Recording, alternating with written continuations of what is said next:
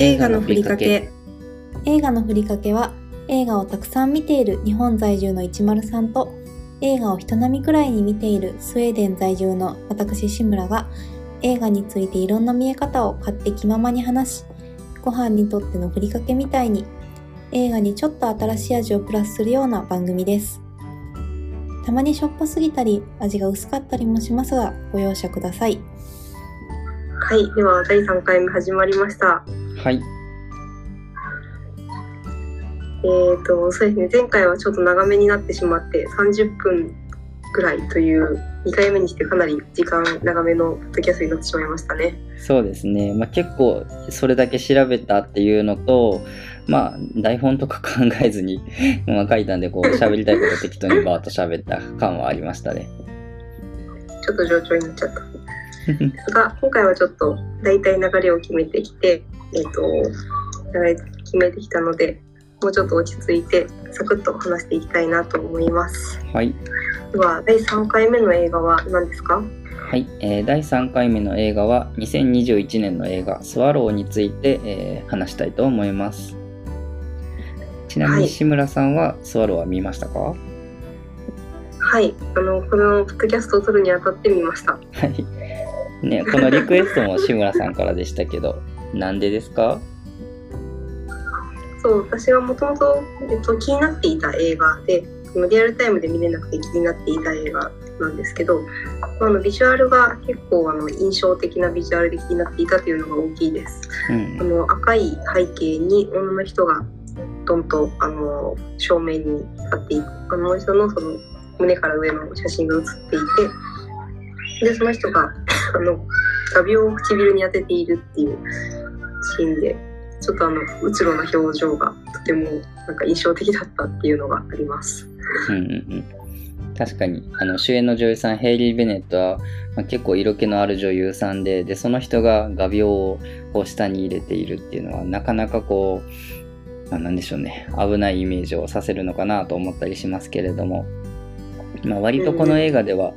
あの赤色っていうのが危険信号で、えー、と青色とか緑色みたいな感触がうんまあ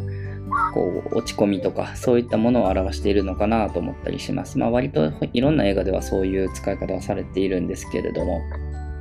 うんうんまあ、色の効果としてなんか赤は危険信号ってよく使われます、うんうん、使われるイメージがあります。では、えー、と早速スワローについて紹介していきますけど、えー監督がまずカール・ミラベラ・デイビスで主演制作総指揮がヘイリー・ベネット主演ですね。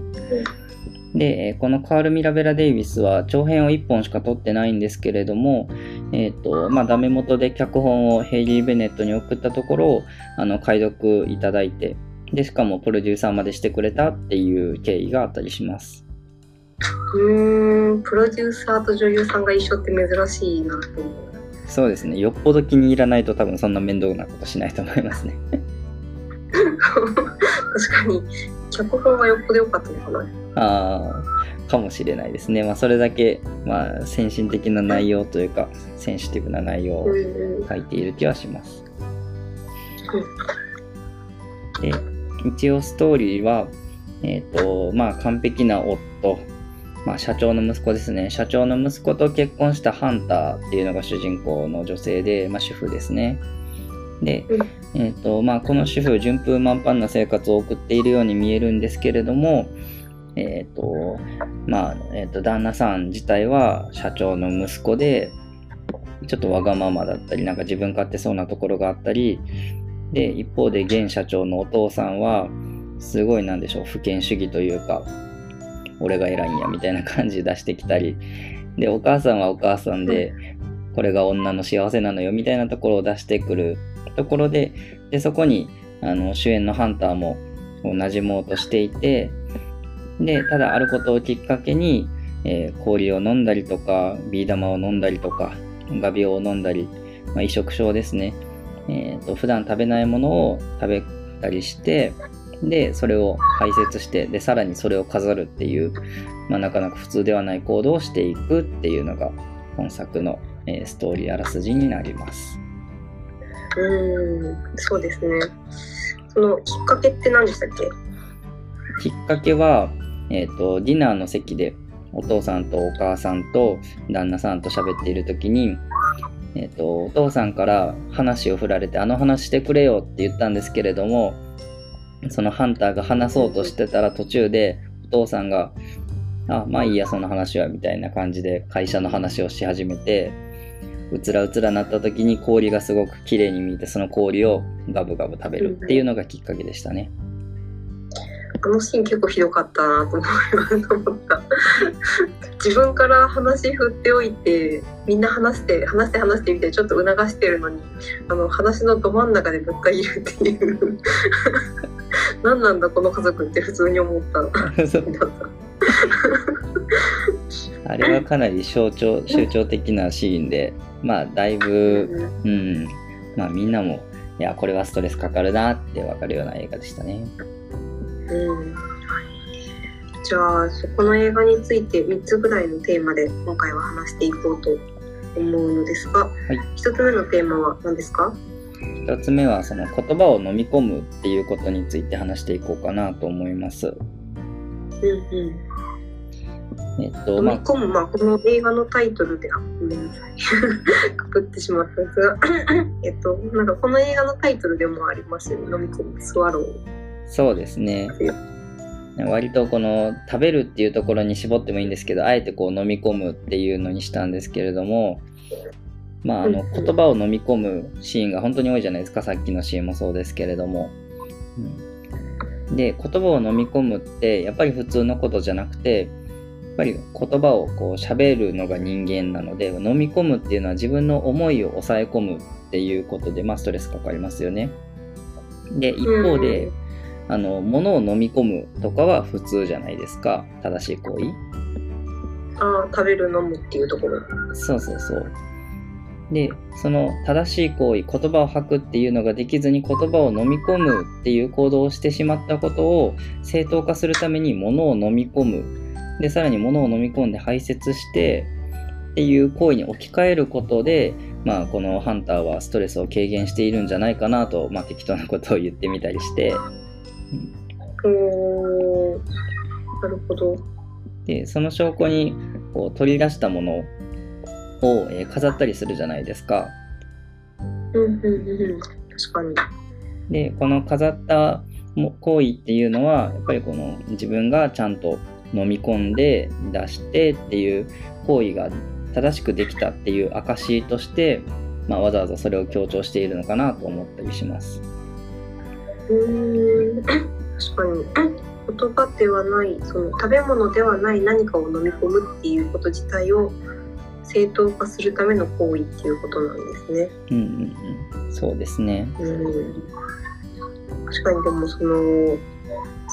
あまりそのハンター自身がやってることに対してその背徳感を覚えたその背徳感がありながらもその飲み込んだ時の表情がすごく印象的で、あの普段はすごくうつろな顔をしてるあの他に話を聞いてもらえなくてうつろな顔をしてることが多い多かった映画なんだけどなんかその飲み込んだ瞬間すごく高骨とした顔をしていてそれも印象的で それがその自分が認められたというか自分を正しいと信じている時の表情なんだなっていうのがなんか納得が納得感があるなと思います。はいありがとうございます。いや本当にそういうことが言いたくてでさらにそういうこうことを考えていくと、まあ、途中でこう吐き出すシーンがあるんですよね食べたものを。でそれがうんまあぶっちゃけ土なんですけど。うんうん、でその後にそういうあのハンターが何をするかっていうとしっかりと自分の言葉で、えー、吐き出すシーンがあるんですね。うんうん、でそれはまあすごく映画にとっての終盤で重要なシーンなんて言いませんけれども、でそれをきっかけにさらにあるものをこう自分の体内から出すシーンがあってでそれをこう正しいと取るか正しいと取らないと取るかはすごく、まあ、物議を醸すところだとは思うんですけれども、まあ、ここまでのこうスワローっていうものを見ていると、まあ、飲み込むに対する吐き出すっていうのがどれだけ重要なシーンかっていうのはよくわかるかなと思います。うん確かにあの土を食べるシーン私が一番お気に入りのシーンなんですけど なんか映画を見ながらハンハンターそれまであの物を飲み込む時こう、まあ、緊張感を持ってというかあの一つ一つ物を飲み込んでいる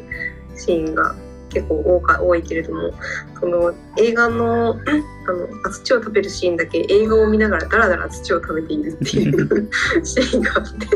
なんかまるでポップコーンを食べる表情食べるノリで土食べてて異物食べるのに相当慣れてきたなっていうのがいう感じがしてちょっとクスッとしてしなんかよくないけどあのクスッとしてしまったシーンだった。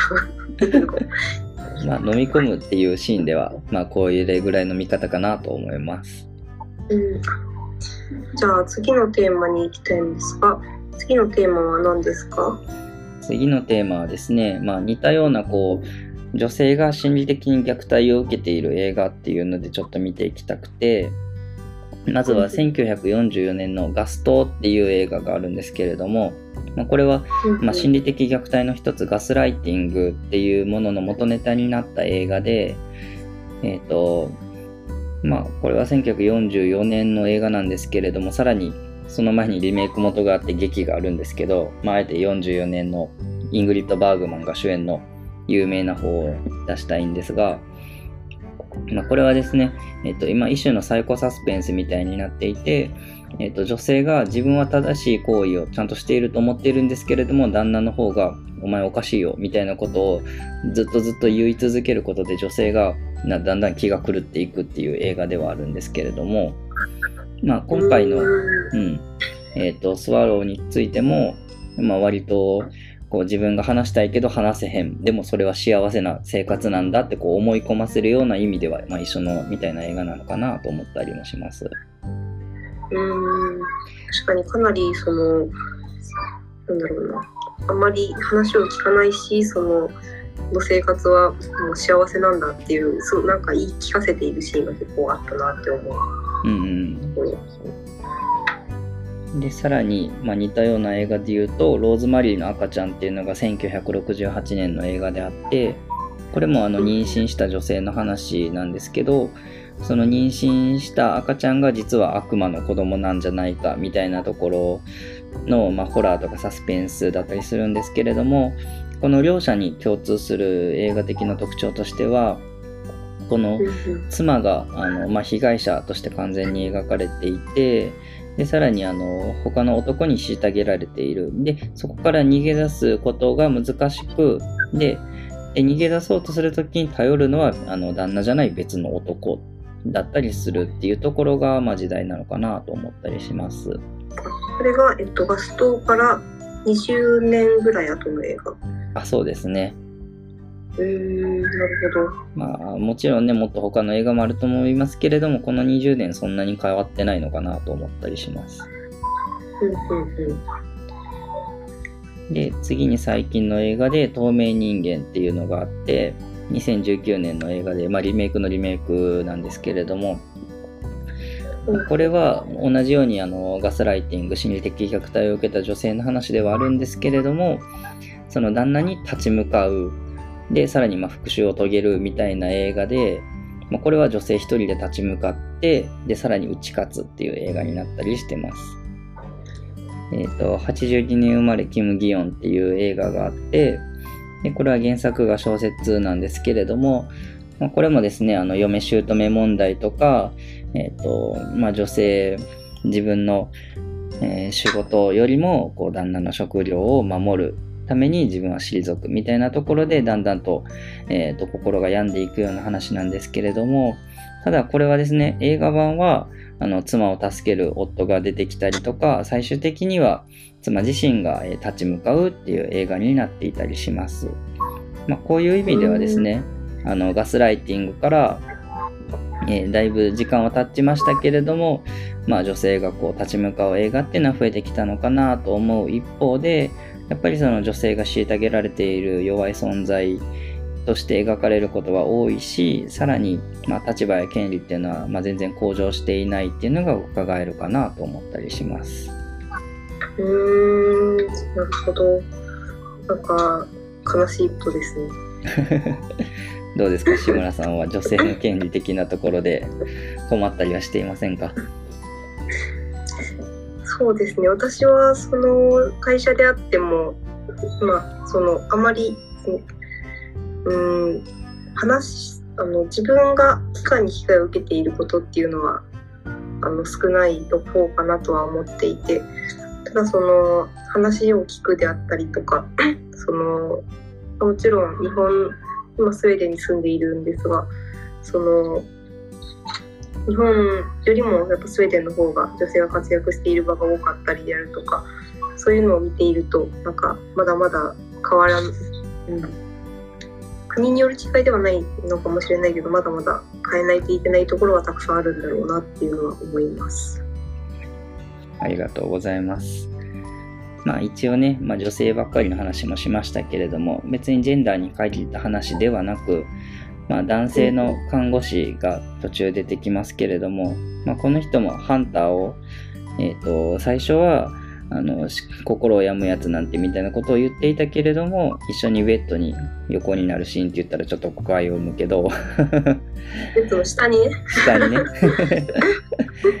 まあ、ハンターが逃げ込んだベッドの下にあここってそんなに気持ちいいんだねみたいなことを、まあ、共感するシーンがあってでさらにはあのハンターの悩みに気づいてそれを助ける人として男性の看護師が出てきたりして、まあ、決して別に男性を悪者として書きたいわけじゃないし、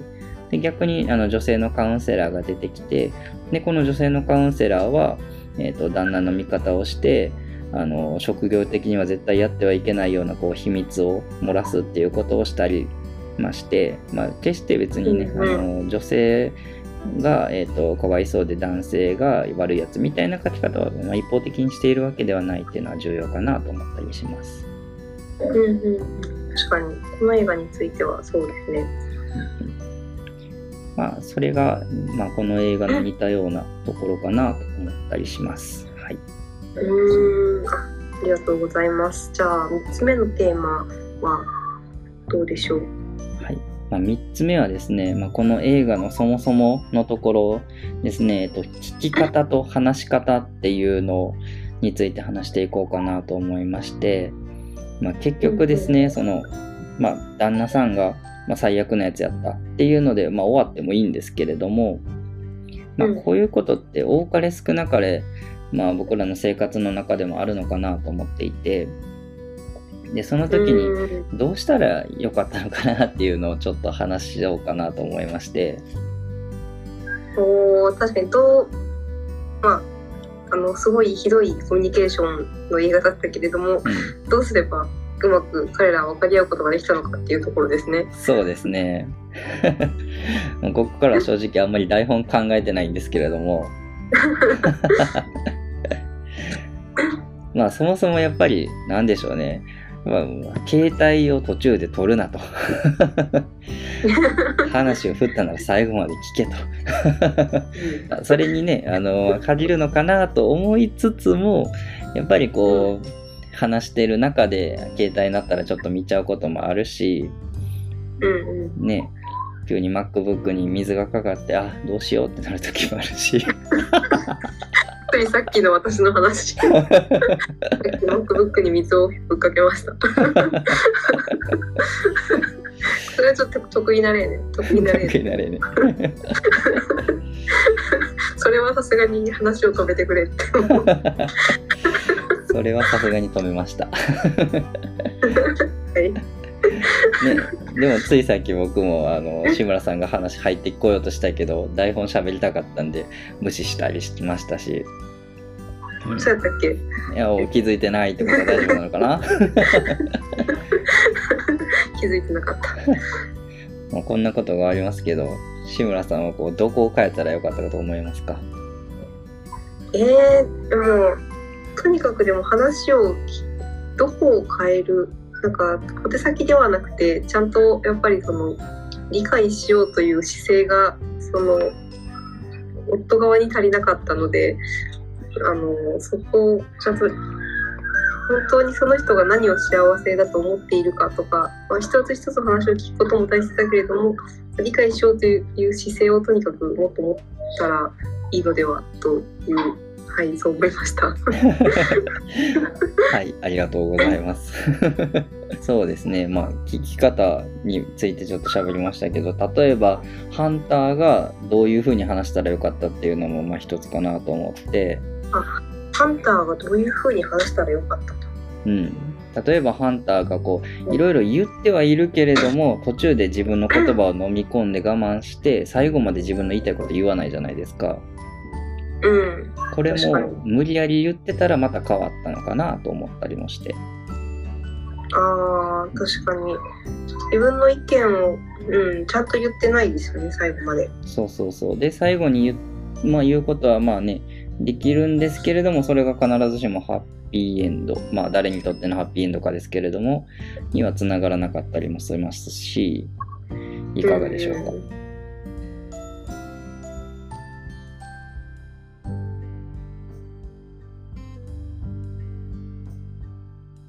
今日はじゃあこのスワローについてはこの3つのテーマで、えー、と言葉を飲み込むということとそのファスト映画についてのことあとは聞き方話し方というテーマで話してきました。はい。ちなみに市村さんこの映画好きですか？うーん。まあ、好きでも嫌いでもないかな。でも画面はめちゃくちゃ綺麗なんで、好きな部類には入るけど、うんそうだよねぐらいの映画ですね。なるほど。そう画面はめちゃくちゃ綺麗でしたね。うんあとあの家がめちゃくちゃ良かったっていうのがあの 一つ言っておきたいことで家があまりに良くてあの窓の外から謎の山みたいなのが見えるんですよ、謎のい 湖と山みたいなのが見えてどこなんだよって。ロケーション良すぎるやろってなりましたね。大豪邸のロケーションが良すぎる映画。いいですね。今度なんか大豪邸のロケーションが良すぎる映画特集したいな。ちょっとそのその目線でも探してみたい。はい、こんな感じで話してきましたが、はいじゃあ今日はこんなところで終わりたいと思います。次回もこんな感じで、えーゆるく話していきたいと思いますので、えーまた聞いていただけると嬉しいです。あありがとうございました。ありがとうございました。